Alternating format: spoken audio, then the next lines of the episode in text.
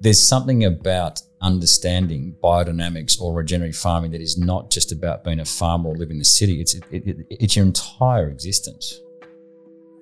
And so when I heard, when I was there with you and Hamish Mackay, um, I wasn't just coming from the city and sitting, you know, sitting in the country. I was literally felt like, I mean, I was engaging with my entire reason to be. That was Nicho Plowman, and you're listening to The Regenerative Journey. We acknowledge the traditional custodians of country throughout Australia and internationally, and their continuing connection to culture, community, land, sea, and sky. And we pay our respects to elders past, present, and future. G'day, I'm your host Charlie Arnott, and in this podcast series, I'll be uncovering the world of regenerative agriculture, its people, practices, and principles and empowering you to apply their learnings and experience to your business and life. I'm an eighth generation Australian farmer who transitioned my family farm from industrial methods to holistic regenerative practices. Join me as I dive deep into the regenerative journeys of other farmers, chefs, health practitioners, and anyone else who's up for a yarn and find out why and how they transition to a more regenerative way of life. Welcome to the Regenerative Journey with Charlie Arnott. G'day, my next guest uh, is Nicho Plowman, a cousin of mine, a meditator, a lovely guy. We had such a um, such a wonderful conversation. Um, we talked about biodynamics, the connection between it and meditation and soil, of all things.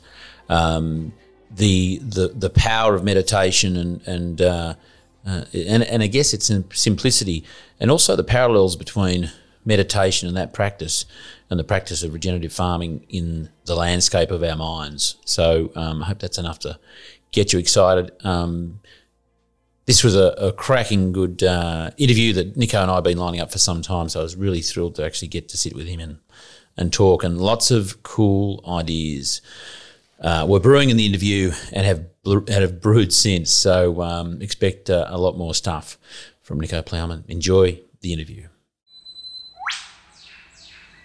Nicho Plowman is my next guest. I'm sitting next to Nicho, and um, mate, welcome, welcome to the show. Welcome to this room mm. that we're borrowing. Isn't it nice in Paddington, in Sydney? Can you tell us? Can you tell us where we are while we're here? We are, you know, we're in a we're in a meditation center where I learned to meditate. Maybe you learned to meditate here. Did you learn? To I have been here, but not not. Oh, I didn't okay. learn here. No. Okay, I learned to meditate here nearly ten years ago um, with a guy called Tim Brown, who is a probably the most experienced meditation teacher in Sydney, Vedic meditation teacher. So it's somewhere that I know well, and it's nice to be talking to you here today given the connection that we've that we've made again, Charlie, in the next year or two, in the last, last year, year. I know it's been ages. So I'm not mm. sure how much I have said, I would have said in the intro for this interview, but to give you a little bit of context, was um, Nicho and I are cousins, and um, uh, we went to school together, a little prep school for some years, and then different schools went away. It was actually a few decades went by, and we sort of used to see each other occasionally at parties and in the street um, and or queuing up outside nightclubs, and then um, and then we reconnected a couple of years ago, a few sort of more frequent run-ins, and then yeah, we just really connected, and there was some so many common common themes and and, and ideas and intentions for for ourselves and the world, really, wasn't yep. it? Yeah. Was that how you explain? I think it? that's a good summary. We um, well, I just think the coming together of where you, you know, your journey to where you are through regenerative ag, and then, you know, some of the things that I, well, it started when I came down to a course that you were running with Hamish Mackay. That's right. Around biodynamic farming. And at the same time, I ran a meditation course down at um, with some of the local community. And it became clear to both of us and also to the people who were regenerative farmers um, and were also learning to meditate that we could see crossover in terms of you know the biome and the biodiversity of soil and the structures that exist inside that and then as that sort of expands into you know the canopy of life. And so you come at things from a conscious perspective and a um, and then a sort of regenerative approach to how we live our lives. And it's just, they were just these layers, weren't there? That we sort of went, oh, well, we should keep talking about this. And we did. and we did. We did, and Yeah. um, we sort of lots of lots of you know scheming and conniving and sort of and thinking, and you know I think the stage is is set for some of those things to sort of um, to happen now. Not that they weren't before, but I guess you know um, you've had lots going on in your life, um, and and you know there was COVID, and there's all sorts of things that we could we could uh, lean on as excuses. Yeah. But we're, we're talking about it now, Nicho. So we're putting it out. Like seven billion people are going to be listening to this within, within a week. so we'll have no. No, we can't hide anymore. It's going viral. it is as we speak. I'm watching the counter go on, go up on Libsyn. It's just going bananas. Um, so let's get to obviously regenerative journey. You. Um, uh, you know, I, I guess I've been following your your journey for many years um, from afar, and I'm keen to sort of dive into um, into it. You know, from do you want to give us a bit of a context for your early days, your connection with with farming? Um, let's just start there. Okay. I was born in Sydney, not far from here, Jersey Road, so maybe 300 metres away. Um, when I was young, we moved to a property um, down in the Southern Highlands, which was really hobby farming. Um, and I went to a school down there with you. Um, so I was boarding at a young age, and my father and mother had left the city to sort of start afresh in some ways. So farming was I would say that's a light word for it. Um, but at the same time, there was cows and this and that and bikes and you know rifles and all the things that young boys um, can have, whether they're on you know 500 acres or 5,000 acres. And a lot of the people that were at our school were, you know, I would call from sort of proper farming stock. So my holidays were often spent, particularly down around you know your neck of the woods, sort of um, down at Adelong, Wagga, Yass, Young. Um, so there was all that, and yeah, that was it. It was whether we were at school or at holidays. I found myself spending a lot of time sort of on tractors and horses and all that sort of things. That was pretty much, probably pretty much it until I was sixteen, and by that stage I was boarding in the city, and so weekends became weekends and holidays were more about sort of the city life.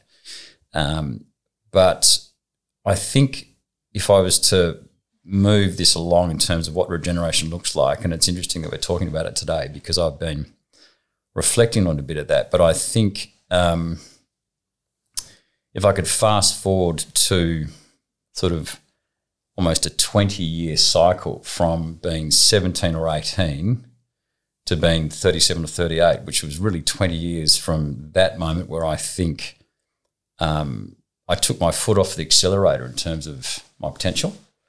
And then I learned to meditate 20 years later with Tim Brown just here in this building. And that was almost 10 years ago. And for me, it's almost as if those those two bookends are and whilst there's a lot of wonderful things that happen in between, it feels like that was a period where I was essentially lost.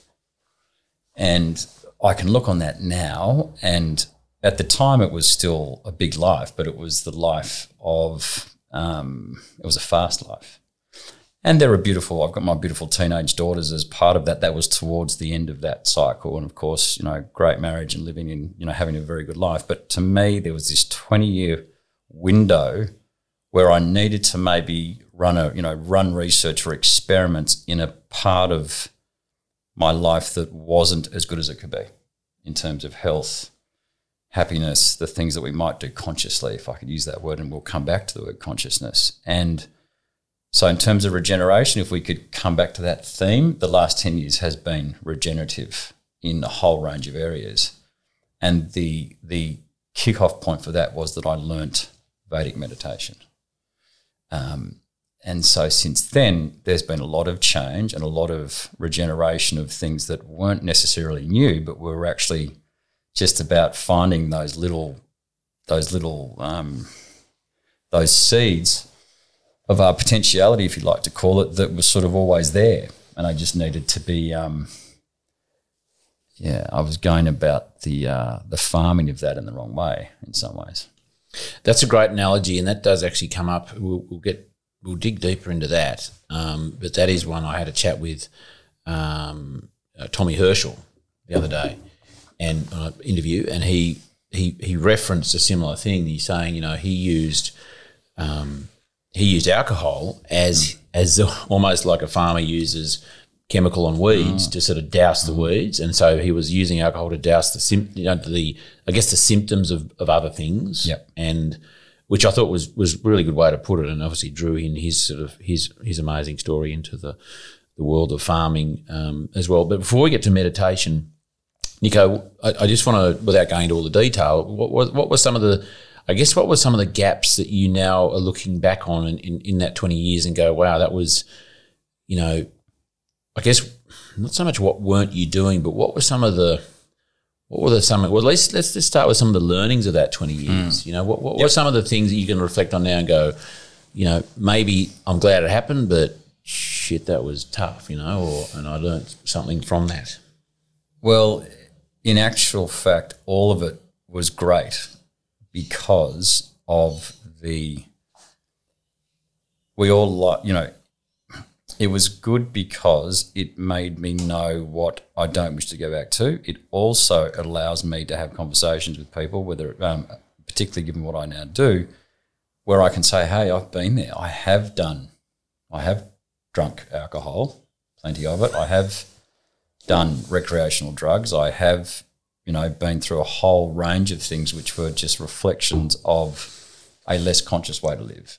So, for me, all of that story and that those challenges mean that now I can have conversations with people and reflect on my own experiences in order to create a relationship with them and then relate and then have conversations whereby it's as if I'm not sort of saying, oh, well, I think I know what you're talking about, but actually, I really know what you're talking about. And, you know, and refer to very particular circumstances. So it's taken a while for me to own or at least um, be comfortable with a lot of that. But um, now I can see the the value in it as it relates to what I do.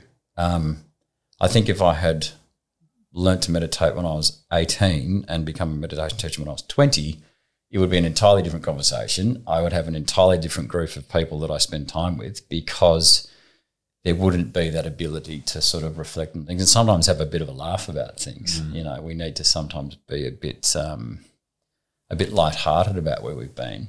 Um, but Charlie, I've um, if I could sort of if I was going to write the sort of first line of a book, it would be ten years ago. I was standing on Flemington racetrack um, at the Melbourne Cup in a suit, probably high and um, I thought you were going to say nude. probably nude.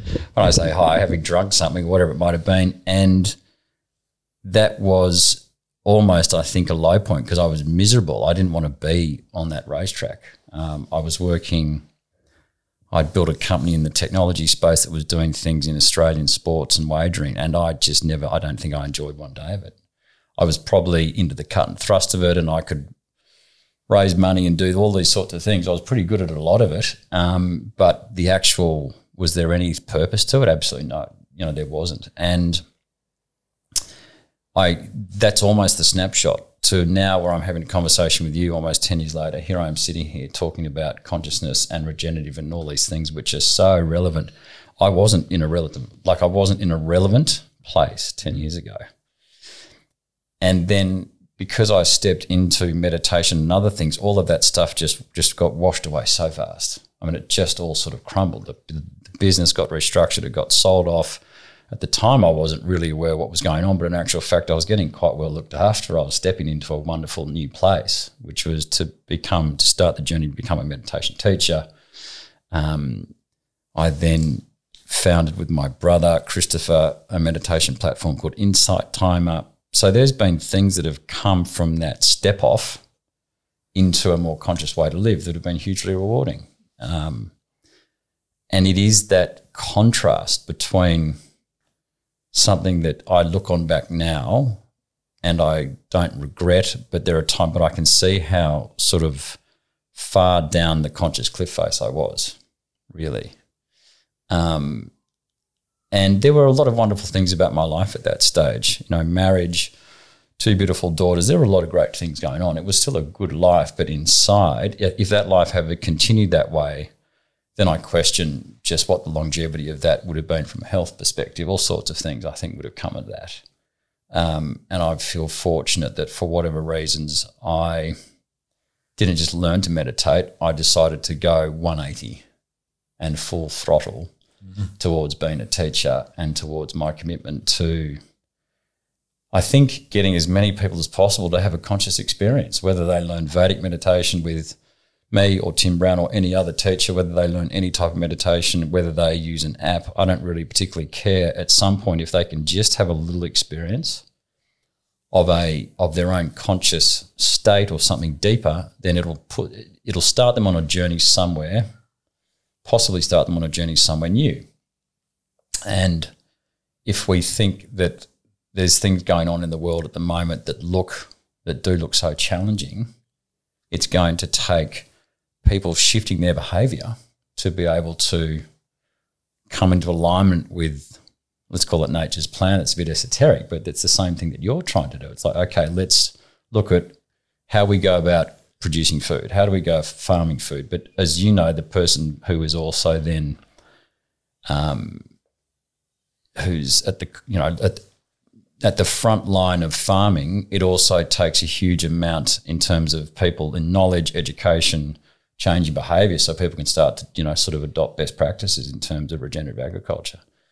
So we're kind of all wanting to find that place whereby we feel purposeful and then sharing something that might help others and then being able though to relate to people in order that they can turn around and change their behavior to you know to sort of come you know to come along and um, because I think that's what it fundamentally boils down to. When people get up in the morning, where's their motivation? You you said a word there before, Nicho, relevance, and I think that's that's brilliant. That, that you know, and I, and, I, and as you said a couple of things that I can relate directly back to farming in terms of experience. You know, I um, you, you're where you had been and where you are now are very different places, and the same for me and a lot of farmers who've, who've changed what they're doing. They're they're you know they were spraying chemical, they were you know growing commodities, and there was a very different. Yep. Uh, well, probably not even an intention, but more of a just a job, a chore, a, a um, uh, that's what they did as a farmer, and um, so again, paying the bills and that's, it. It's, it's yep. just going through the motions, yep. and um, so I can sort of having been there, it's sort of a similar situation. I can that's my reference point, um, and also the the idea of relevance. You know, mm. I feel me personally that I have much more relevance now. And relevance isn't just about, you know, internally and how relevant am I to the alignment of my purpose, which I'm feeling much more purposeful now, but it's a relevance in the world. You know, relevance, what, what is our contribution to the world? You know, how are we going to be not necessarily significant in our relevance, but more, you know, in context of and, and in working with uh, the world and, in, and, and, and working with it, which is something you're absolutely you've already highlighted, but you're you're making a big a big change in the world with your your relevance. It just sort of um, just as you were talking, I was thinking about that saying. You know, when we were young, the parents would say, "Do as I say, not as I do." and then with a bottle of yeah rum in their hand. Yeah. Well, in my case, that was possibly a bit of it. Um, mm. we can maybe come around to that at some point around fathers. But um, mm. now, in fact, it's actually to say, hey, I'm not going to sit here and say anything. I'm going to do this and I want to come and do it with you. And because I've been there, and it's a little bit to say, and this is an analogy, but the idea that, you know, maybe you get to a place where you can see the new, you know, you've climbed the mountain and you can see what's in front of you. And instead of saying, hey, come up here, it's like, hey, I'm prepared to come back down where I started and walk back up with you and show you the view. I'll hold your hand. I won't just tell you the view's great because that's that creates that just creates a big gap. And whether it's what you do, anybody who maybe has said, "Listen, I started somewhere, I've ended up somewhere else, and the view is good, but I want to come back down and do it with you." I can turn around and roll the sleeves up. I know what it's like to get up in the morning. I know what it's like to turn around and say, "Okay, do I use?" this chemical, am I really going to go and do this to this paddock this week? Because, geez, I tell you what, that's going to hit my cash flow. Like, it's just so, there's so many grinding aspects. And the same thing is, with time I spend with people, it's like, okay, if you continue to meditate, then things will change in your life. Um, you will end up having to make decisions about maybe certain experiences or maybe not going to do this or do that. It will create some tension in, and it's change. And I can I can relate to that and we can come and have a cup of tea with me if it means not going to go into an environment where you might have a drink, right? So we need to be able to um, get back down there and really roll our sleeves up with people. And so um, it's just about connecting where people have fear or misunderstanding. And whether that's basically around what you do and what your purpose is, it's also the broader understanding about where people have differences, even if it's in ideology. The whole thing. We need to find a common point of interest and will and, and work from there. That's all there is to it. It's the only way you're going to get people to come around is if you can turn around and kind of go shoulder to shoulder. It's um when I often start, you know, a talk or a presentation or something, I, I say, um, put your hand up if you eat food. Yeah you know, you get them all in one, you know, unless, unless there are some breatharians in the crowd. Uh-huh. You know, so that's our common point for a lot of, you know, our existence in a way. You know, it doesn't matter if we're a plumber or a doctor or a farmer or whatever. You know, we all eat food and we all, I suggest, it might be a good idea if we knew where it was from and, and mm. that it was actually contributing to our health and not. Now, talking about contributing to our health, Nicho, let's jump into the meditation that you do. Yeah. You know, can you can you take our listeners and viewers through, um, I guess, for some, introduce them to the concept. Um, and I'm particularly, you don't have to necessarily just use, you know, farming words yep. and sound like a farmer when you say. But I mean, I'm, I'm conscious. I'm sort of I'm conscious that a lot of our our, our listeners are, are farmers, and mm-hmm. and it's and it's something that I'd love more farmers to pick up, um, but without beating them over the head with it. How how would you yeah take take us through a bit of a a bit of an intro? Yeah, good. So Vedic meditation, V E D I C it is a um, it's a technique that we practice for 20 minutes twice a day, no more, no less. Um, it is what what I think we see a lot of in the world at the moment is there's a whole thing around meditation. Um, it's called mind, you know, mostly called mindfulness, um, and probably where people may have found their experiences with meditation to be frustrating is that in this mindfulness movement, there's very much a focus on techniques that come from the more monastic background. So a lot of the meditation techniques probably originated thousands of years ago from people who were sitting in monasteries. They were able to live that sort of life, shaved head, all that sort of thing. So a very safe environment to meditate a lot. Now, over the course of time, some of those techniques have been modernized. And I think then what we see is that we see people who are living modern lives – running around in cities and all sorts of things and quite busy trying to take a technique that had, was traditionally quite monastic and applying it to their daily life. And so I certainly, through my 30s, tried quite a few monastic techniques that were dressed up for the modern lifestyle and it didn't work. So I didn't think I was very good at meditation for a long time until I met um, Tim Brown here in this building. And what I understood about Vedic meditation is that it is also a traditional technique that dates back thousands of years, but it is actually designed for householders. So it is a technique whereby we can get up in the morning and attend to our family and meditate or meditate at sunrise for 20 minutes, go into our day, whether we have a profession or whatever it is, and then somewhere in the afternoon, the evening, we can meditate again before we come into our family life or our social life. And so for me, grafting that into a day became really pretty straightforward. And it's also a technique. We have a sound or a mantra that we think. So we're able to rest quite deeply, quite quickly, and we can release stress. And so we get a lot done in 20 minutes. So for a modern lifestyle, which um, has demands on it, then we can actually get this done quite well. Um, so that worked for me. So what I had done is I tried a lot of the other stuff. All of a sudden, I was doing Vedic meditation. I'm still been doing it twice a day for almost ten years. Um, the quick analogy on that, though, and this, or whether it's Vedic meditation or anything else, is that you know life is a movie, and we are in the conscious cinema of it. If we are watching that movie from the front row, or even in fact, if our face was up against the screen, which is what will happen if we are stressed, we are tired, we are anxious is that our movie will be overwhelming because we are just in the front row. It's all color, it's all sound, and our nervous system, our physiology is re- is reacting to the whole experience. So we are in a constant state of of um, um, of fright or flight. So we're just well, here we are ticking, ticking, ticking the whole time. We can whether we look at social media, what's going on in the news. We, we, we run around cities. That's a pretty intense place to be in the front row of your conscious cinema all the time.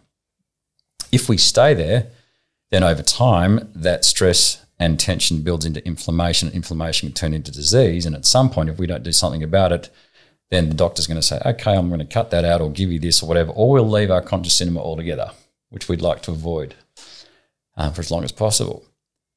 Um, when we start meditating, we can move back on our conscious cinema pretty quickly to begin with. But what will happen is all of a sudden we're in row A, row B, row C, and this overwhelming movie of life becomes a good movie. And in fact, there are people in that movie theatre who we kind of like, and there's relationships and family, and all of a sudden, that experience becomes broader. And if we continue our meditation journey, at some point, the movie becomes a $300 million blockbuster. It's just a huge life.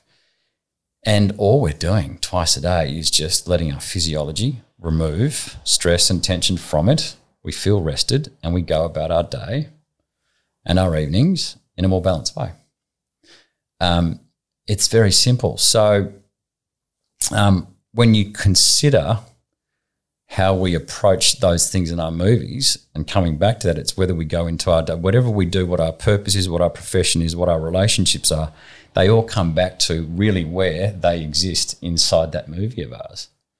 And so we can engage with all of those demands or those things that we find enjoyable from a place that is more balanced. And so instead of over overreacting to what people are going to say to us or how we're feeling, if we're actually better slept or better rested on those types of things, we're just going to engage well and have more time to contemplate how certain things may be serving us. So as we meditate more and more, there may be things that have to go. There'll be things that we can also add to the mix. But what will happen is we're going to rest better we're going to um, in all of our relationships will be based on things that are good for us, not bad for us. If we're in the front row of the conscious cinema, we will medicate, self medicate. We will have a drink, which brings us back a bit, and then the next morning, it'll smack us back into the front row again. We might smoke. We might take, you know, we might have medication. We might take sleeping pills. We might work ourselves into a work. You know, that's that's the workaholic, the alcoholic. All those little words are what comes of being in the front row of the conscious cinema. Don't be fooled by the person who says, I work so hard. That's just another form. Sorry, working hard as opposed to working all the time at the expense of other things in your life. That's still front row conscious cinema. We just want to get back. Mm. It's really the way, like it's how we're actually designed to be. Our physiology is designed to be in a place where it's balanced and engaging purposefully. How what does our body go? What, what are sort of, I guess, some of the, the, the, you know, whilst one is in that state for 20 minutes, um, what are some of the things that, that our, actually our body is doing in, the, in response to that that it wouldn't be doing if we were just getting on our day and doing our stuff? Our body, when it is able to rest, if you consider the extraordinary three trillion things that are going on at any one second right now, um, our body left to its own devices, free of our intellect to try and fix it, is extraordinary organism. It will repair and heal and do so many wonderful things if we just get out of its way. Um, we haven't been able to map everything that's going on. There is no that there is no treatment in the world that we might find externally that can actually do a better job than letting us treat ourselves. So the simple answer to your question is our body, when we close our eyes, is repairing and releasing stress and releasing fatigue. And it is, you know, lovely, you know, like the secretion of endorphins and serotonins, which are, you know, going back into our body. Um, as we rest more deeply, we're going to start, you know, respiring gently. There's just all of these things happening, which they should just be doing anyway. And what we've done is we've overloaded these nervous systems in quite a short period of time, probably in the last couple of hundred years less. Have we actually gone from just walking or sorry, riding a horse to then jumping on airplanes. Like there's been a dramatic increase in movement, in our exposure to technology, there's a whole lot of things going on, and this nervous this this modern day nervous system is having to adjust really fast. It's not doing a very good job. What we've done is we're going into the earth to rip out resources to extend life. That's the simple version, which we know. And we've tried to cut corners in terms of food production and all these sorts of things. And Now we're going to go and turn around and bring a whole, an entire medical infrastructure into prolonging life. That's that's pretty much the idea because we're not prolonging life ourselves. We're not sitting here twice a day meditating and letting our body do the trick. We're turning around and running as hard as we can, and then we'll enter into that system, and that system will turn around and go, okay, well, we're going to fill you full of this and that and that and that because we want to get you to 85.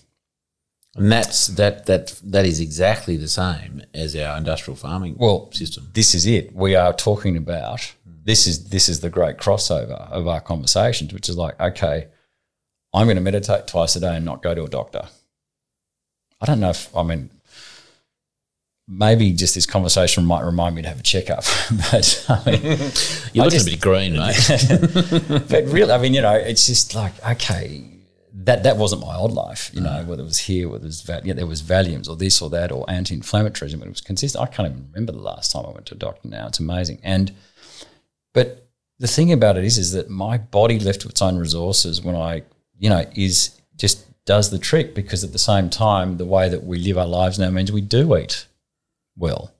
And all the medicines in the world exist in the food that we eat if we're eating good food. We know that. And we don't eat too much. And, you know, sugar's less part of the mix. There's a bunch of things. Still love a coffee, love a Messina chocolate ice cream. That's fine. We're still going to enjoy. We'll put Messina on the show notes there. exactly. Sponsored by. But, but the thing about it is, is that there's this all of a sudden, if we, we actually need to take back control, otherwise you become part of that complex. And it's, um, it's just uh, it's fundamentally the most empowering thing we do, which is to say, as long as I live and breathe, I don't want to end up in that system, you know. And you know, we can talk about. There's wonderful people. I know you met Zach Bush. I mean, there are you know this. There's a world of this big question mark about around modern medicine, and then the ties that, of course, we see between big pharma and big ag. I mean, it's extraordinary and it's a huge oppressive force. So I tell you what, let's just let's just look over there and see where that's going on, and we can be concerned. But the one thing we can do each day is get our bodies to release stress, tension, fatigue, so we rest well, get our chemical makeup back in balance, and then make our own decisions about food. That is going to change the power of each of those by virtue of our own choices if I choose to eat that, and then the next person comes along who's all of a sudden meditating and learning about ag farming starts to eat that, the consumer ultimately decides. That that's the that that's really where this journey goes, because we can make as much noise as we like, but if the consumer doesn't turn around and say, "There's my local organic farmer," who's once that's educated, and once that keeps going, then I think we'll see change, and it's happening. Mm. But I think we feel it's got to happen faster. I love the the that you know the parallels. It's just it's, I mean they are the same thing because we are part of nature, but nature as um, as we as farmers develop our skills and we understand and, and, and, and create a relationship with nature, just as you've highlighted about the human body, nature has every tool, principle, you know, uh, method required to heal itself. We just have to be, you know, bear witness to that basically, and it's the same with ourselves. We just have to give our, you know, whether it's twenty minutes a day, forty minutes a day of meditation, um, the food we eat, the thoughts we have, you know, that's that allows our our bodies to heal in a way. You know, we just have to we just have to actually, in some ways, stop doing a lot of stuff. You know, as farmers and as individuals what is it? So to the microcosm, so to the macrocosm. This planet and our bodies are the essentially what's the whole one thing, but a similar entity. And we know that there are entities as complex as as our bodies and the planet, right down to a cellular level. I mean, right down into the level of bacteria. I mean, we're talking about vastly complex organisms. But look at the sky, Charlie. Here we are, this blue sky day. Well, okay, cars have started being getting going last. There's no planes mm. still. The city you know, we can almost see what the effect of leaving it alone has been. I mean, it's clear, and it's been clear like this for a few months. And LA is clear, and New York people can see the stars. I mean, what's happened? We've just stopped. so just as we've stopped, just as the Earth has been given a reprieve, so does our body for twenty minutes twice a day. It's like get out of the way, let it stop, let it clear itself out, and we do. It's it's just the same thing. Just hmm. stop moving, stop pouring all your rubbish into it, and it'll be fine. Thanks. Um, and so we can see that that the less is more, that beautiful simplicity to how we look after an organism, whether it's ours, the one that we walk around in and enjoy, or the one that we, which is our own body, or the one that we also then start to have to live in, you know, in relationship with, which is this planet. Same thing. Let, let's just let it all be for a while and see the results. And it's there's not a city in the world that hasn't been transformed in the last three months. Why? It's stopped tearing around on it. So we can do the same thing with our physiology. It's um, I'm, I'm sure the Earth is in a state of relief, but at the same time, it doesn't stop, does it? Like it's just going right. There's a window. Let's just make some stuff Yeah. happen here. Yeah. Um, talking about stuff happening, Nicho, you you referenced before that you came to one of our um, our courses, the the two day introduction to biodynamics that we we hold, and, and the one you came to was at, at Hanaminno Boorowa. What um, and we were talking, you know, before you came along, and and you know, you, my sense was you could you sort of you could feel some sort of similarities between. I don't know what you'd been experiencing biodynamics, and you'd sort of dip your toe in the water already. Know, what were some of the the things that you that sort of you took away, or some you really got your teeth into during that that course, without giving us a, a two day dissertation of the of the whole thing, which I'd, I would welcome, by the way. But we might do that in series three. But more, you know, what what what, what were the ahas? I came over with my soil preparation that I then donated to the Queen Street um, gardening effort, and all the trees are looking amazing down Queen Street now. On ground action. On ground action. Um, look, as you know, Charlie, I sort of started that day one and just I think there were light bulbs going off from the minute Hamish started to speak. So, um, and I felt um, so drawn to the principles of, um, and I think if we have to, you know, it, it's hard for this audience. So I wouldn't want to go there too much, but you know, the you know where you know where Steiner came from, where biodynamics, came from, where even Zach Bush goes around microbiome and you know the living entity of the soil. Okay, and then that we can sort of extrapolate those organisms and those those sentient beings in the soil beyond the soil into the um, you know into that what's above the what's above the soil and then of course what's in the atmosphere and then what's in the universe. I mean in actual fact we sort of end up with these these behaviors and layers of um, consciousness and um, interplay that actually just run through all layers of life. And soil is life. We talked about soil and soul and you know we had this lovely thing it's like hang on inside the soil is a rep like is a not a representation is actually the encapsulation of life itself because there is a there is a there is a world under there which is under our feet that is just reflective of all of it. It's it, it it's as complex and as vital as our heart and our lungs and our brains. It's as complex and vital as what's going on through the atmosphere and what goes on to the into the sort of planetary worlds and i was just struck by how what we sort of end up doing is we, you know, our frame of reference is just one plane. It's this plane that we feel like we are part of in our day to day, whether it's walking through Sydney or whatever it might be. But those planes are all existing and coexisting, whether it's below our feet under the ground and then going further up into um, the atmosphere. And what we, you know, as we start to understand the way that that all relates, anytime that we go and affect one part of it, we're actually just causing an enormous ripple effect. I mean, it's just, and then of course we see the great big dramatic moves that are made in the environment. Um, I read something about the wall that, that they're building in Mexico, and you know what what what they will do to curtail the flow of animals and migration between you know the US and the Mexico border. I mean, it's mind boggling you know, hundreds and hundreds and hundreds of kilometres of Um, and what they do is they just stop it. And by the way, we can do the same thing. We can drive through the Wakehurst Parkway in Sydney and they've put up big fences on either side of the parkway. And we know that they have just stopped the natural flow of wildlife from one complex ecosystem to another. Now, of course, a few of them might get hit by the car, but they've actually stopped the flow.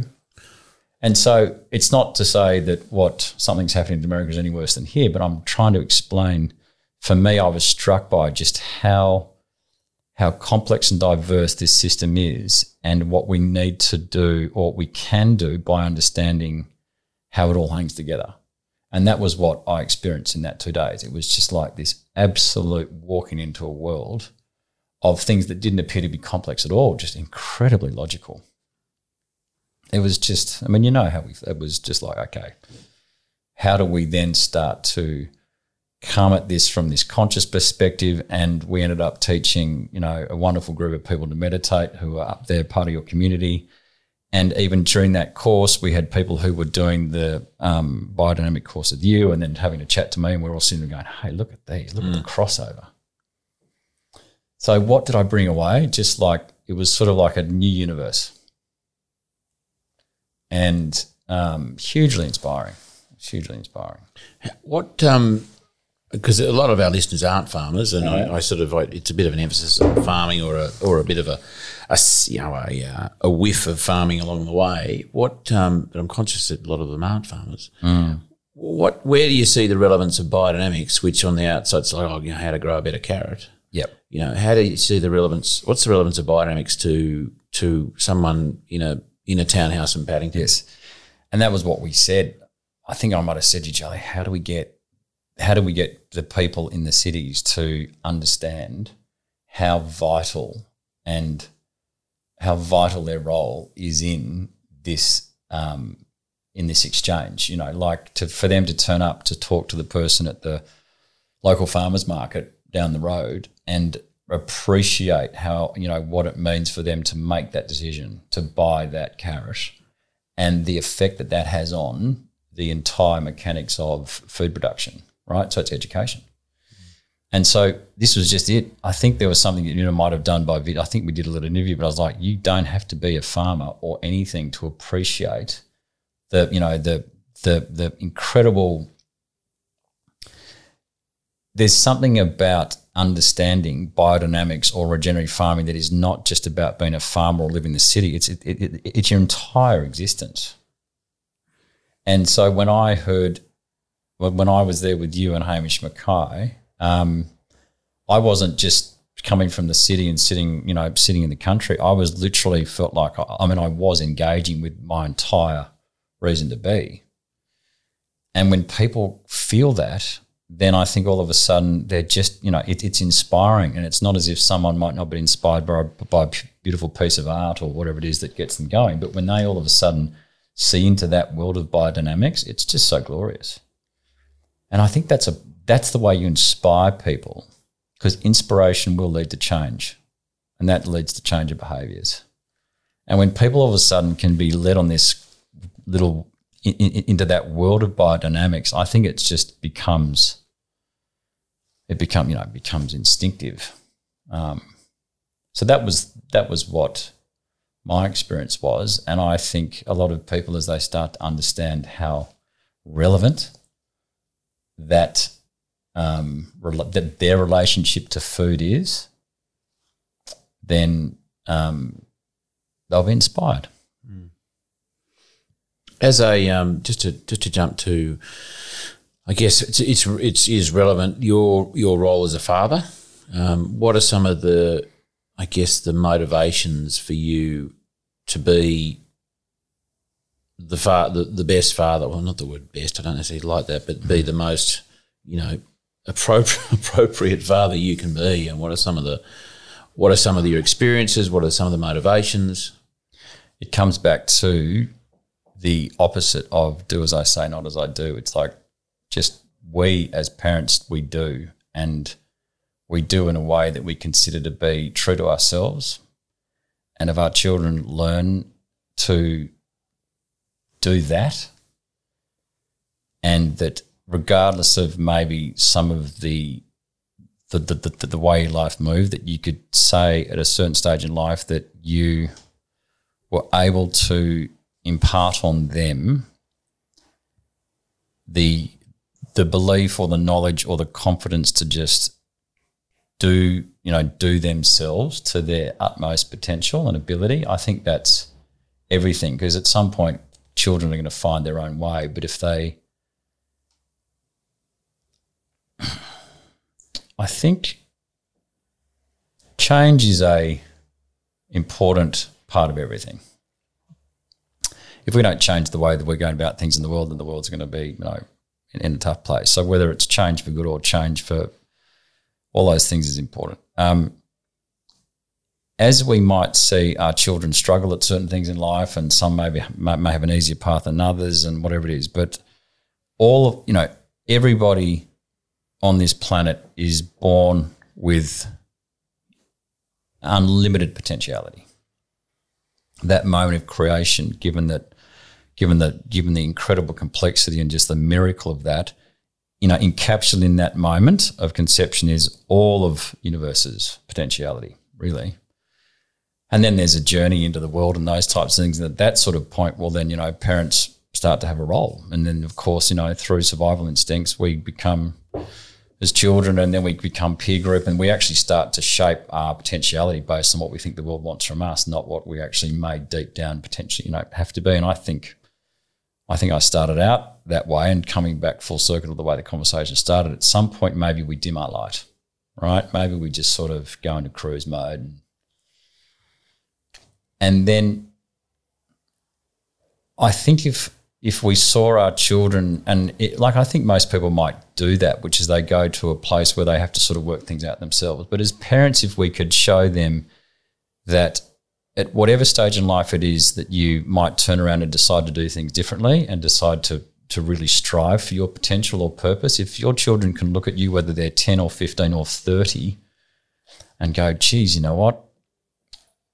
I'm looking at a person who played a key role in my life as my father or my mother, and geez, that might be a way I can go because it's quite possible to change. It's quite possible to not be anxious or to not feel terrible not to do this. And all of a sudden it's like, well, hang on, there's actually a way to live. Because my father or my mother or whatever, they obviously changed their life. And at the time, it looked like a pretty big change. Mm. But actual fact, it's okay to change. In fact, look at the results because I think anyone who does change and decide to do things differently, there will be, to me, I don't believe that you can end up in a worse place. Not at all, because change is vital to evolution.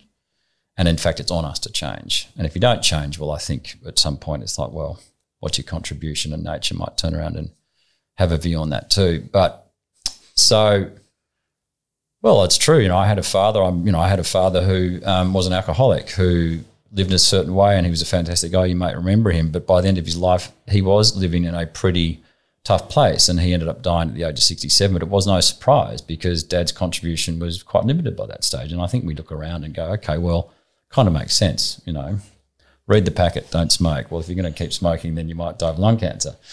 So we're going to, like, there's plenty of signs that are really quite obvious. But coming back to it, as a father, if my three, now three daughters were to say, um, whenever, whatever, at some, some point in life, and I may not even be here when they work that out, that I, that, that, that somewhere in there they saw that there was a way for us to change on the basis that we might reach a place of more potential and purpose, that would be that would feel like a life well lived.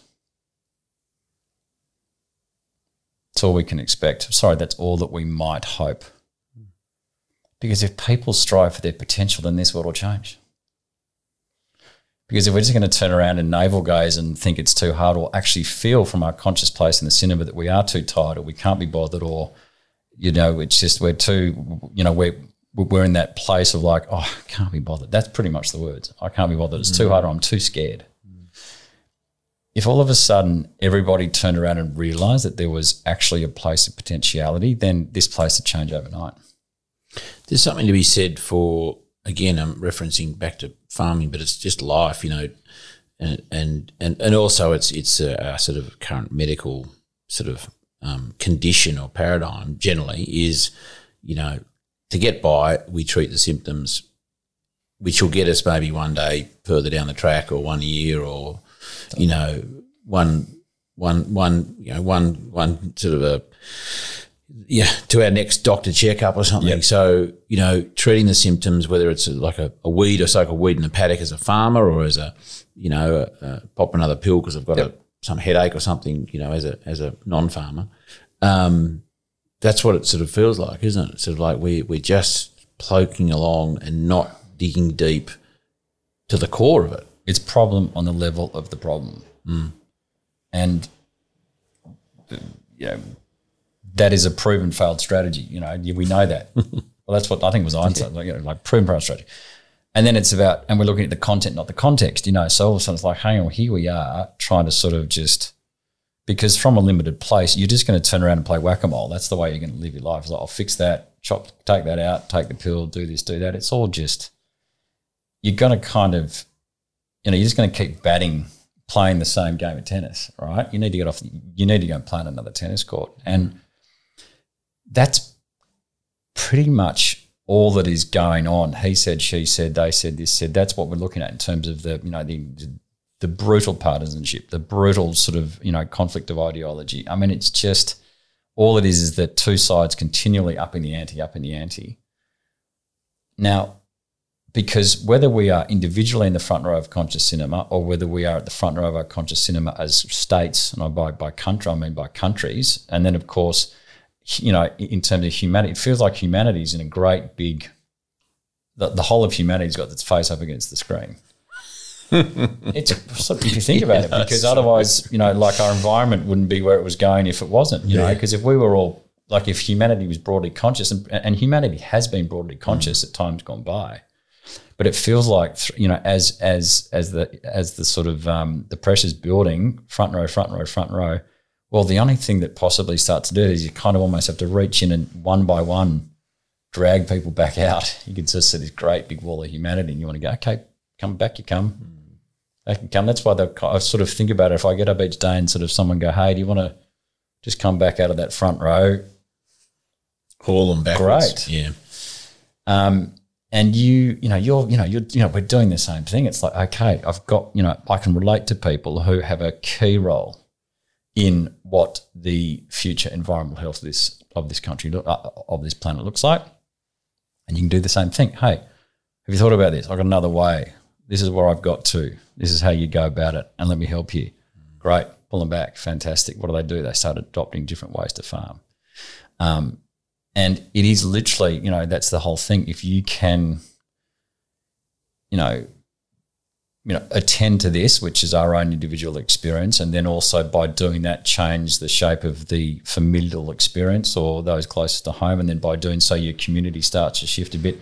Eventually, maybe you might be able to say, "Okay, well, we'll change the world," but you're never going to be able to do that over there if you haven't been able to also really live it and do as I do.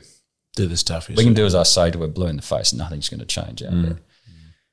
And um, and by the way, we're not all going to do this the whole time. Of course, we're human. There are stresses and we've got challenges. But the further you are back in that conscious cinema, the easier it is to respond to demands. It doesn't mean you won't get stressed or a bit pissed off here or have a tired few nights with a young child. There's all these things are going to happen. We're only human. But if you are meditating regularly or you're eating well or you're engaged in that part of your life, you're going to you know, you might respond to a demand, which is very normal because we're designed to do that, but you're going to bounce back much more quickly too. You won't sit around for three days feeling terrible about something you said. You'd be like, next day, like, oh, I forgot about that. Because your physiology and the way that you live and the things that you're engaged with are inspiring. Um, and so I think, Charlie, um, if we if we're really going to um, get this show on the road, then I think it you know it's like how do people just turn around and find that little switch that they then know is purpose driven and they start to feel a reconnection and a remembering of their potentiality because it's in all of us. You know, and we can all sit here and remember a time in our life, like picture you were eight and what what do you look like? You're smiling and you're, you know, there's just a there's some Joy. frivolous joy about you, right? And we can all do it. Close your eyes, and it's like, hey, find that person. Um, and that's um, that's a journey which we all are able to be part of in this lifetime. But not everyone's going to do that. Of course, we may just decide that that's challenging. But if we do that, then all of a sudden it gives permission for other people to do it too. And that's contributing and it's leading and it's purpose driven it's all sorts of wonderful things. Find that find that potentiality in us. It's setting an example, isn't it? It's just like, as you say, you. It's not about bashing someone over the head with it and not, not doing it yourself. You're going, I'm just, I'm just going to do it. You can take it or leave it. You know, I'll drop little things on the table every now and again. You can pick them up if, if that you, you're you're interested. Back to your the analogy of you know the screen and the, the you know the the the film of your life and, and, and watching it up close. I've often um, a, a similar sort of a um, scenario is that you imagine running along, you're running, you're jogging, and you've got a cap on, and you put the lid right down, and you and you and you and you look just two feet in front of you, and tried. Try, I've done it. I try running and looking just at the ground two feet in front of you.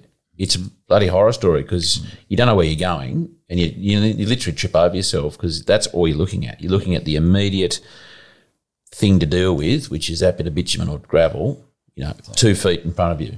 But if you can, you know, lift the cap up and you lift your head up, you know, which is a sort of a bit like, you know, you've got better posture. You're looking ahead and you can see in front of you, and you, you've got the choice of going, you know, mid ground, far away, up close, and you, you've got a greater range of, of view of your journey ahead, you know. So, and you can anticipate the potholes and the tree and the track's going over there, Well, I can choose to go there and follow, or I can just jump off the track. But I've got time to make that decision mm-hmm. instead of just going, shit, actually, I'm actually, I've hit the tree now because I couldn't see it. That's it.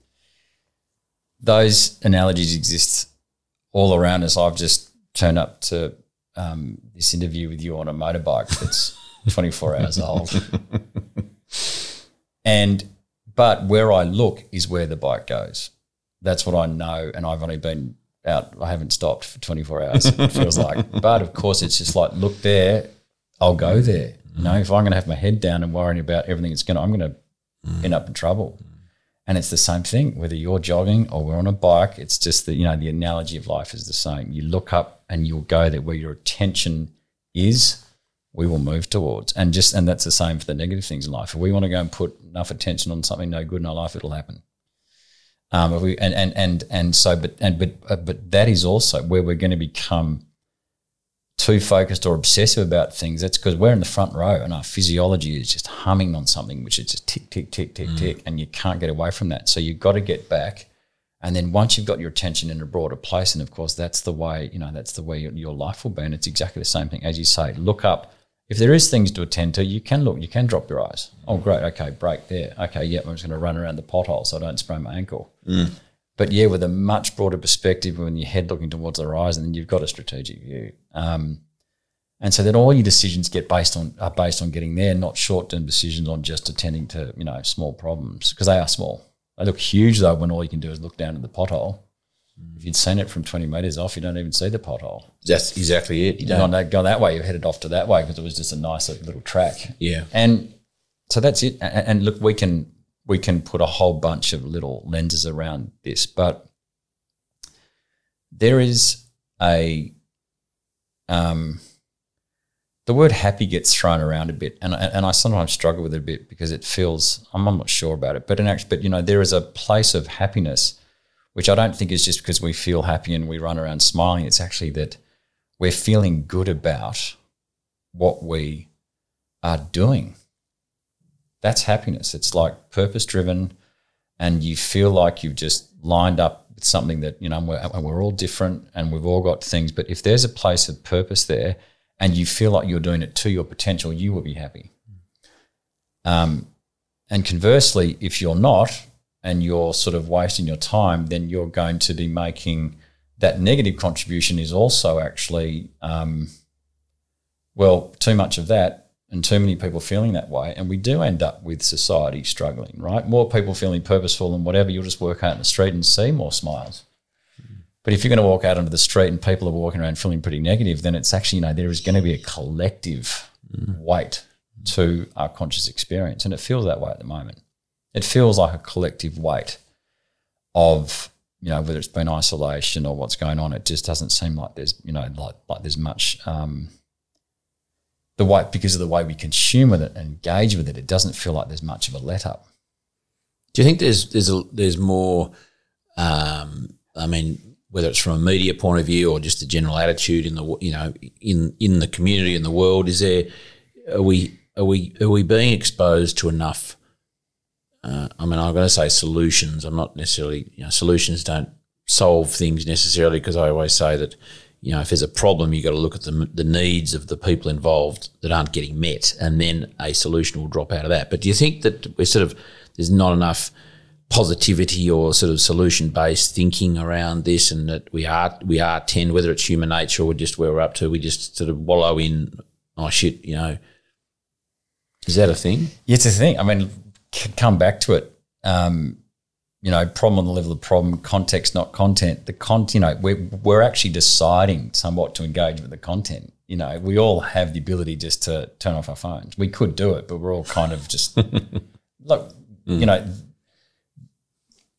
there is a place in our consciousness where we're not going to turn around and just get go down the rabbit hole on Twitter because it just isn't it just doesn't feel good. It's like oh, I'd much rather be down you know running it's sun like at sunrise mm. because a physiology that is in harmony like in harmony and feeling good is just not going to even find that like it won't even relate. Just like oh my god, it's gone because I'm actually down at the beach or I'm swimming in the ocean or whatever, you know, wherever we are, there is a place where our, our consciousness and what will not be drawn to things that are no good for us. They'll only be drawn to things that are better for us.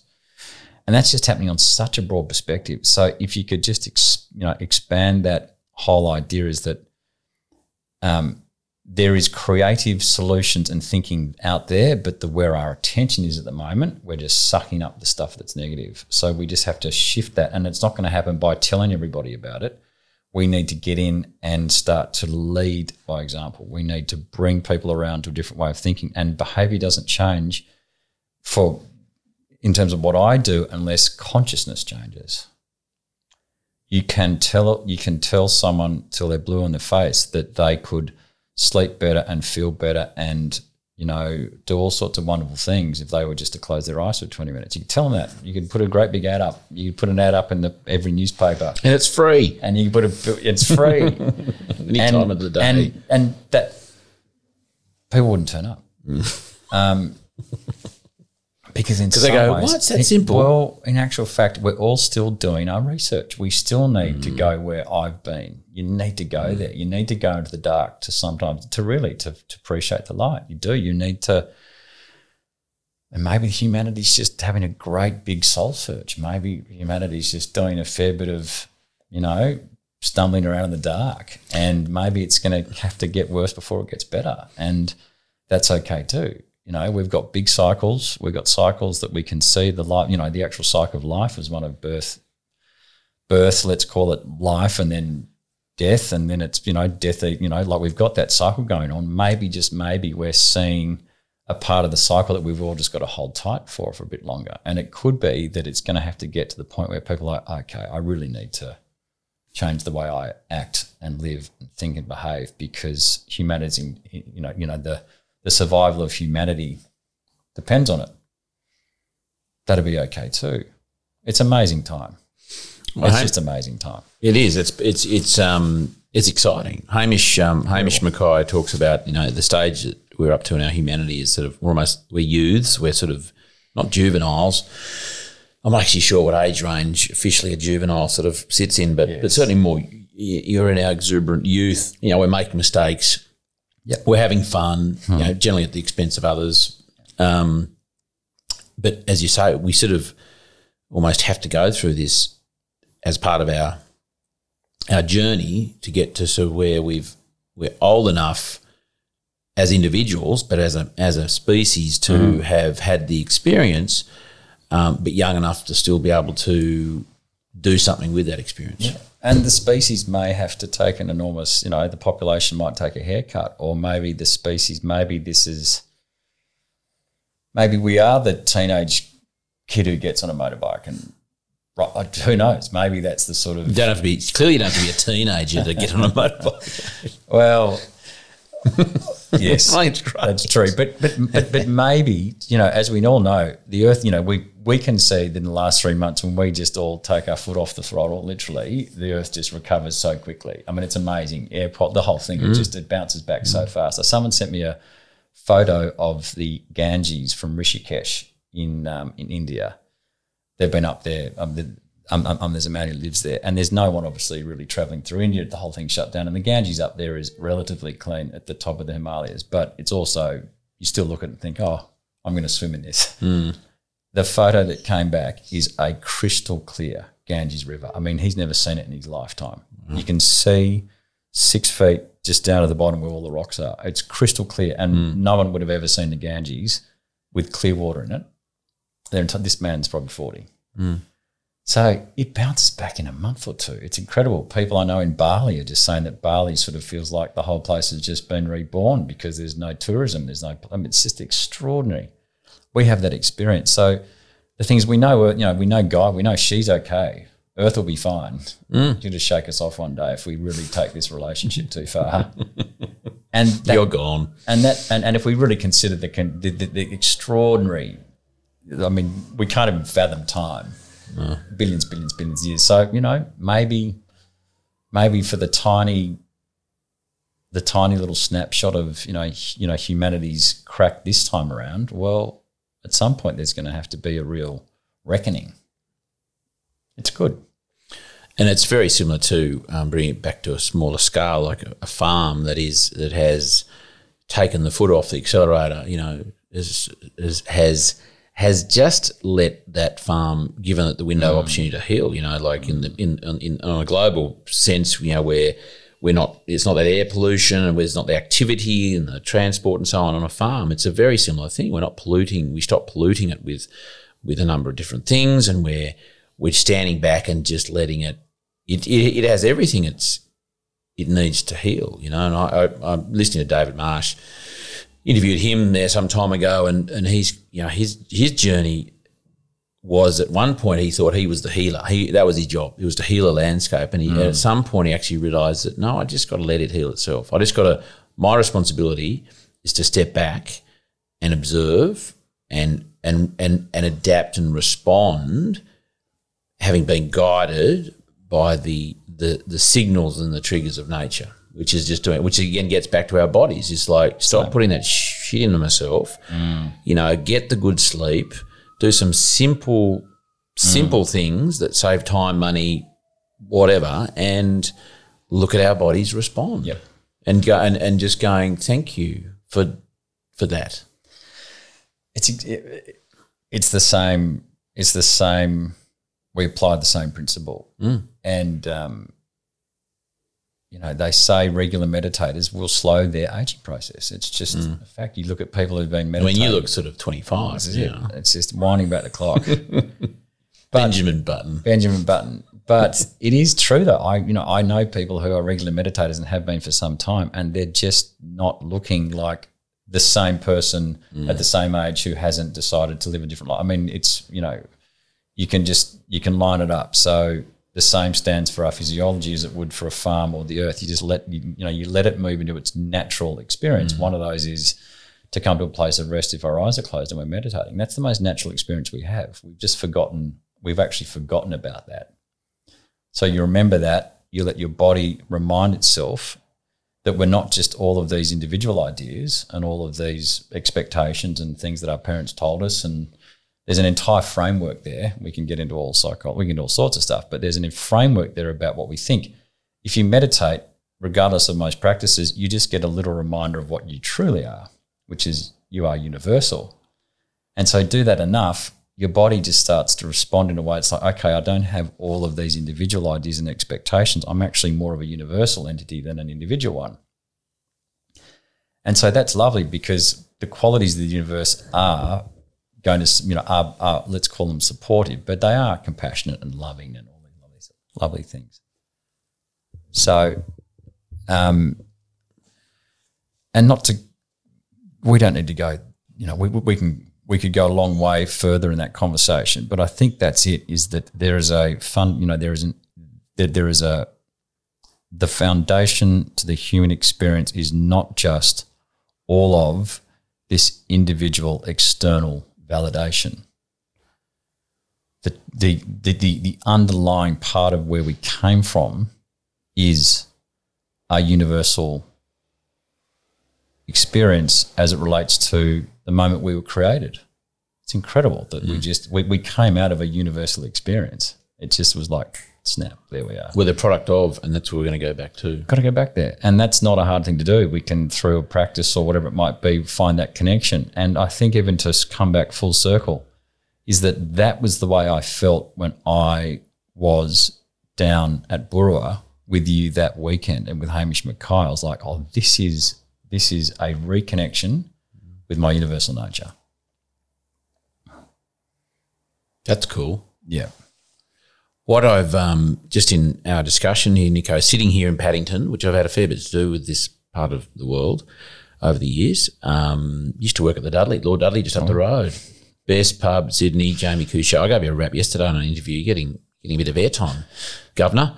Um, but my, my point was, you know, it, uh, just sitting here reflecting and, and, and speaking with you, Nicho, um, and, and talking about biodynamics in this context, because, you know, I'm usually rabbiting on about it on a farm and thinking about make, building compost and, you know, growing grass and stuff. But, you know, the I've sort of been inspired to really consider, and we have done them in Sydney before, um, like a one day intro to, to biodynamics in the context of a backyard in, in you know, suburban Sydney. I think that's that is definitely something that um, that I will not just consider, I'll do. It's just in t- terms of um, timing and, and, and location is probably.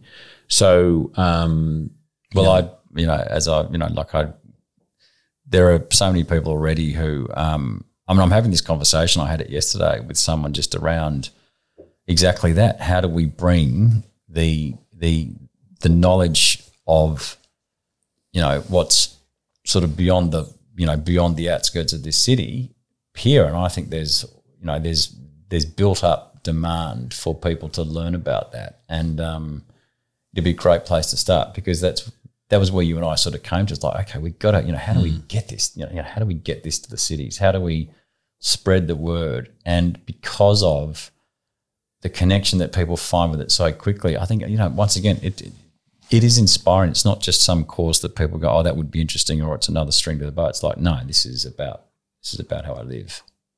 some years ago, Nicho, um, Hamish and I ran a, oh, there's a one day course at, at Bronte in a backyard there. And we, leading up to that, I'd been in touch with via um, our our selling beef, you know, boxed beef into into Sydney, um, uh, a counsellor on Waverley Council at the time.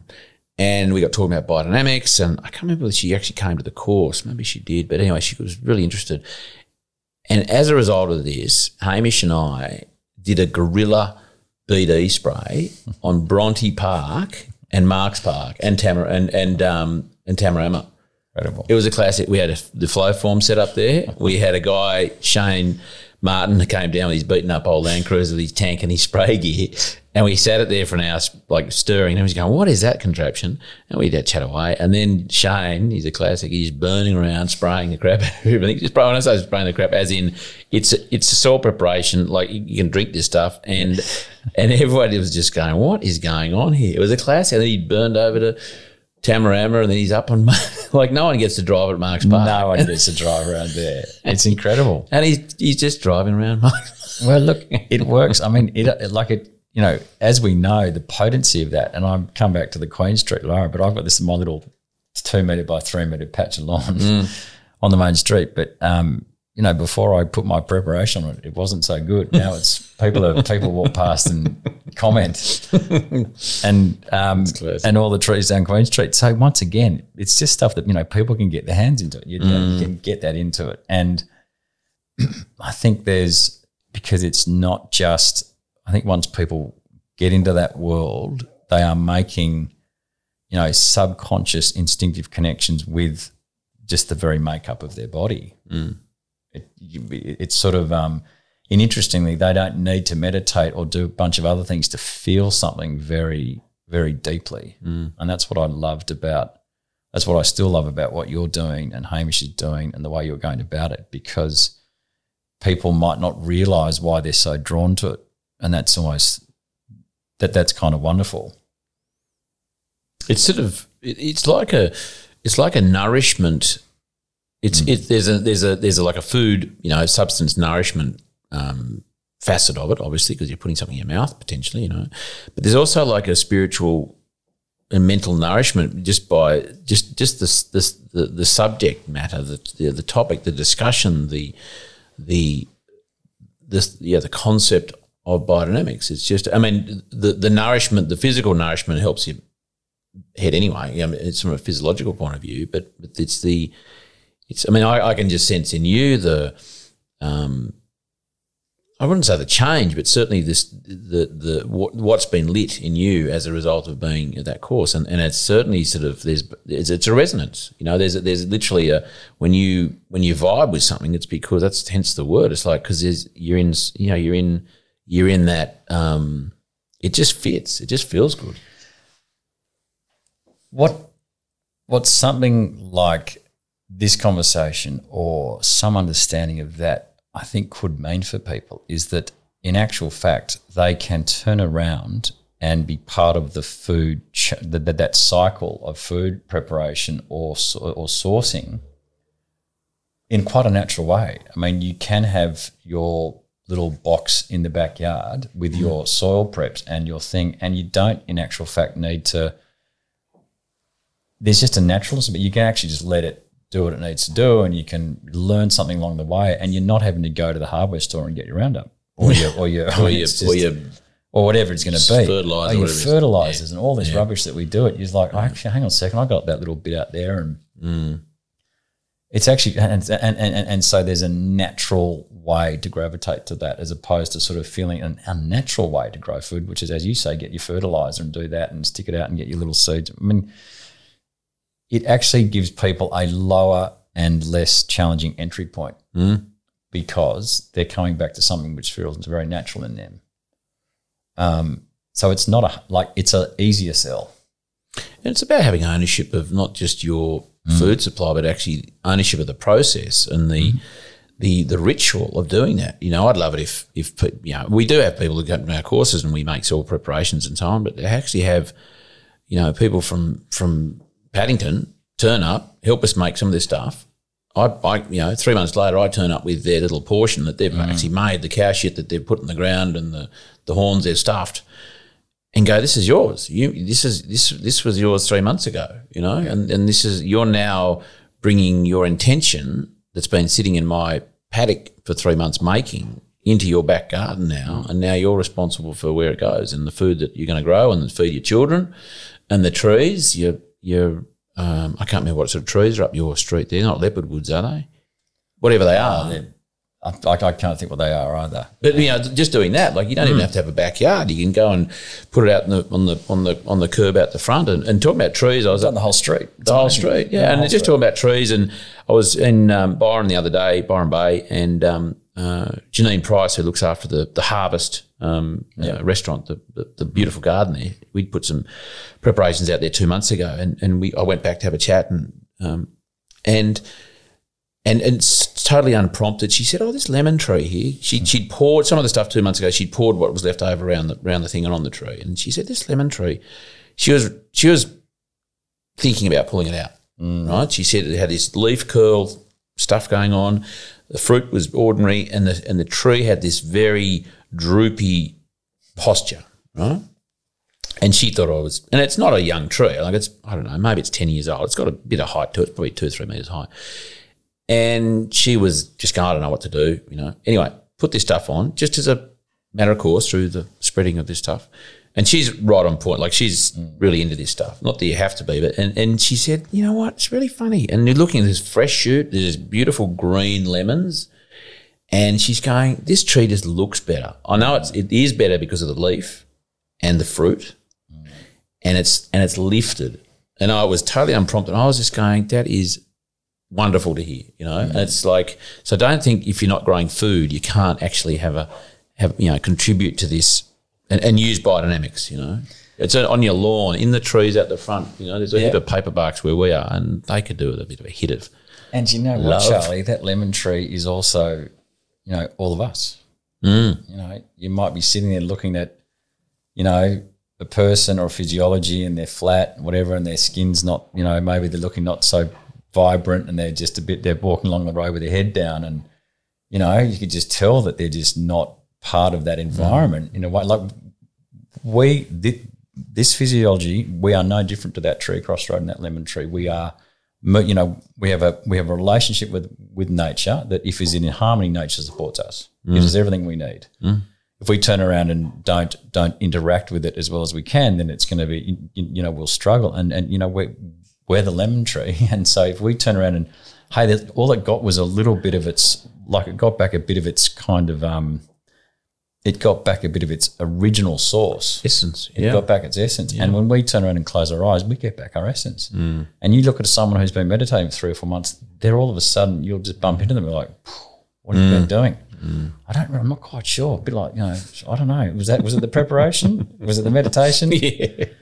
It's actually the same thing. I don't. I'm doing this thing twice a day. It's like, now, of course, after you've been doing it for a few months or whatever it is, then you're like, it's undeniable to me that that, that that what I do to close my eyes and come to my universal nature means that I don't know, I feel better, I sleep better, I look better. And you can turn around. And then, of course, it becomes a bit of external validation for someone. You look great. What have you been doing? I've been meditating. We'll keep going. But that's the same thing as you're talking about the lemon tree. I'm, I'm thinking about every human who, at a certain point in time, may feel that they're just a bit half baked. They're just not quite there. We'll turn around and add the preparation. Close your eyes because it's as simple as it, it- it's the most It's simple thing. preparation for the soul. It's preparation for the soul, soil and soul.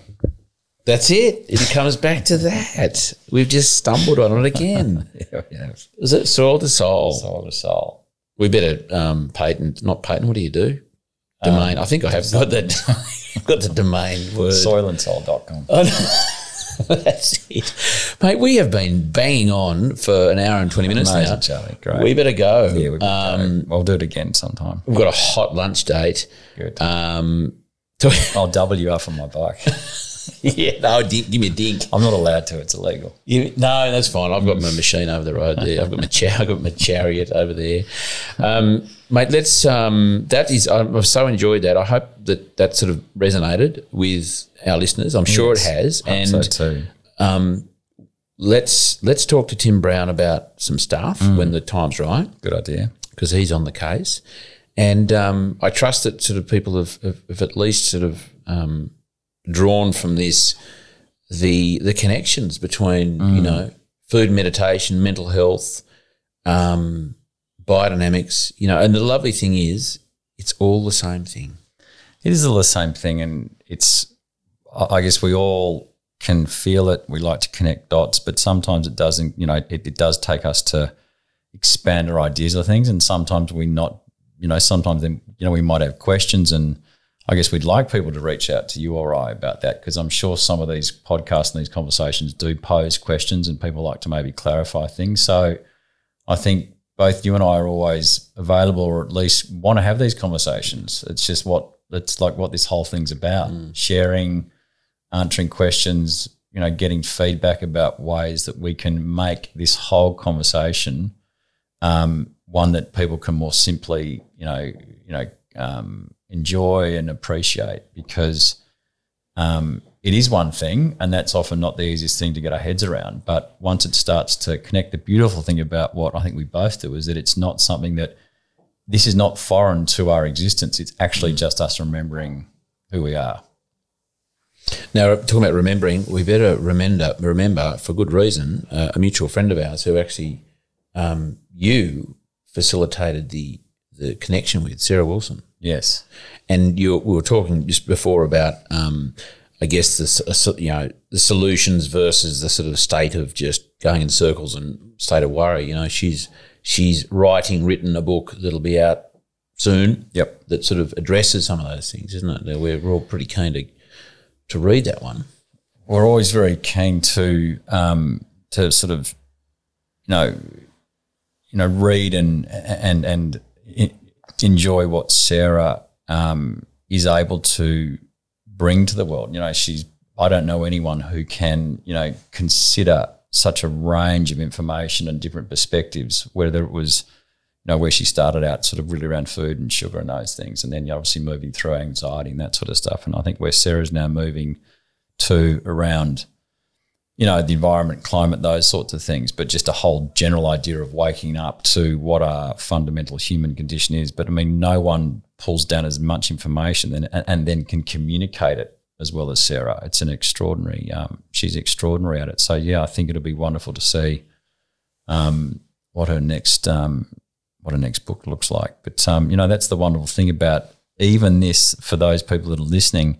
When you start on these conversations and start, you know, exploring different, you know, different people that are part of this sort of community of thinkers or whatever it might be, it just opens a world up of people who I consider to be, you know, really approachable and um, and and active and engaged in you know within their own communities you know and that's what you do. And i think that's a nice thing about this. This is you know it's real sort of hands on deck let's get in this together let's roll our sleeves up and make soil preparations and let's talk about anxiety or where we're going or let's learn to meditate it's just this whole um it's just a whole down to earth mm. thing Talking about learning to meditate, I have to give you a plug. I know you didn't, you weren't, that wasn't what your intention was, but it's certainly my intention. Mm. So, Nicho, um, with his experience and, and understanding and um, his resonance with Vedic meditation, he is a, um, a, a practitioner and a, and, and a, teacher of that. So you can, where can people find um, find that on your your website? I uh, have a landing page, Nicho Plowman, N I C H O Plowman, P L O W M A N, nichoplowman.com. That's about it. Um, I have a landing page uh, now. I don't have social media um, um, any longer, but people can um, find me there and send me a little email and just express their level of interest. And then we have a conversation and a catch up. And Oh yeah, look, I run courses in Sydney, mm. and um, we'll do we'll do another one in Boorowa for sure. Well, definitely doing one now that we can all get going again. I'll, I'll be back mm. down that way. So I've just obviously love people being in touch with me, and we get on the phone or have a coffee, and it's um pretty simple process. But um, yeah, I'm now you know far you know sort of getting back into it now that we're all able to. So thank you, and, Charlie. Um, Insight Timer, can we throw that out there? Yeah, Insight Timer is a meditation platform, um, which um, my brother Christopher and I um, we bought five years ago now, and that is a really great tool for people who wish to sort of explore different types of meditation. Um, I think we have nearly 17 million users now. Um, so it's a great platform. There's probably eight or nine thousand teachers on it. I expect. So there's a whole, there's just a whole world of stuff that people can um, you know, can enjoy and try out and all that sort of thing. So it's sort of a bit of both. There's what I would call that sort of broader offering for people who are learning to learn more. And then, of course, um, if people want to learn a more traditional technique, they can get in touch with me. Or there's plenty of Vedic meditation teachers um, in all, all, over the world, um, and they're very easy to find and very accessible, and they're a great group of people. So. Mate, we better wrap it up. We should. Um, we should. We talk all day, but uh, no, one, no one wants to listen to us anymore, even though it'll go viral. Mate, thank you so much. I've Thanks, so enjoyed, um, uh, you know, our, our, reconnection and and and, mm. and our, I guess, our mutual um, need, desire to reconnect so many other people to the source. Yes. Thanks, Charlie. It's been great. It's good fun. Thanks, mate. Well, there you go, uh, Nicho Plowman. Um, one of my favourite people in the world, to be honest. not just not just because he's a cousin and I've known him a long time. I love the way Nicho could bring together the worlds of meditation, health, and biodynamics, which, when you think about it and you um, dive into it, are not actually very far apart. I love his interpretation and his perspective on all, all that. Talking about a cool perspective, next week's episode uh, is with Mick Wettenhall, farmer from Trangie in central New South Wales. I've known Mick for some time now. Um, he's a director at Soil Sequest, and he we talk about all sorts of cool stuff, um, mainly relating to food and um, more importantly, because that's where it's all from, the soil, and some really cool stuff he's de- been developing for some years now uh, under the banner of Soil Sequest. Um, really excited about this one. We had to break it up into two parts, actually, sitting on the veranda there uh, at, at uh, his um, property at Trangie, and we just, yeah, we, we just rambled on for long enough to have to bust it in half. Um, into two episodes, so um, I'm, I'm I'm busting to get that one out next week. Um, I hope you enjoy um, next week's episode with Mick Wettenhall. This episode was brought to you by Nature because she wants you to connect and be inspired. So pay her a visit to meditate, breathe your biome, and have a lovely day. This podcast is produced by Reese Jones at Jaeger Media. If you enjoyed this episode, please feel free to subscribe, share, rate, and review. For more episode information, please head over to www.charliearnott.com.au.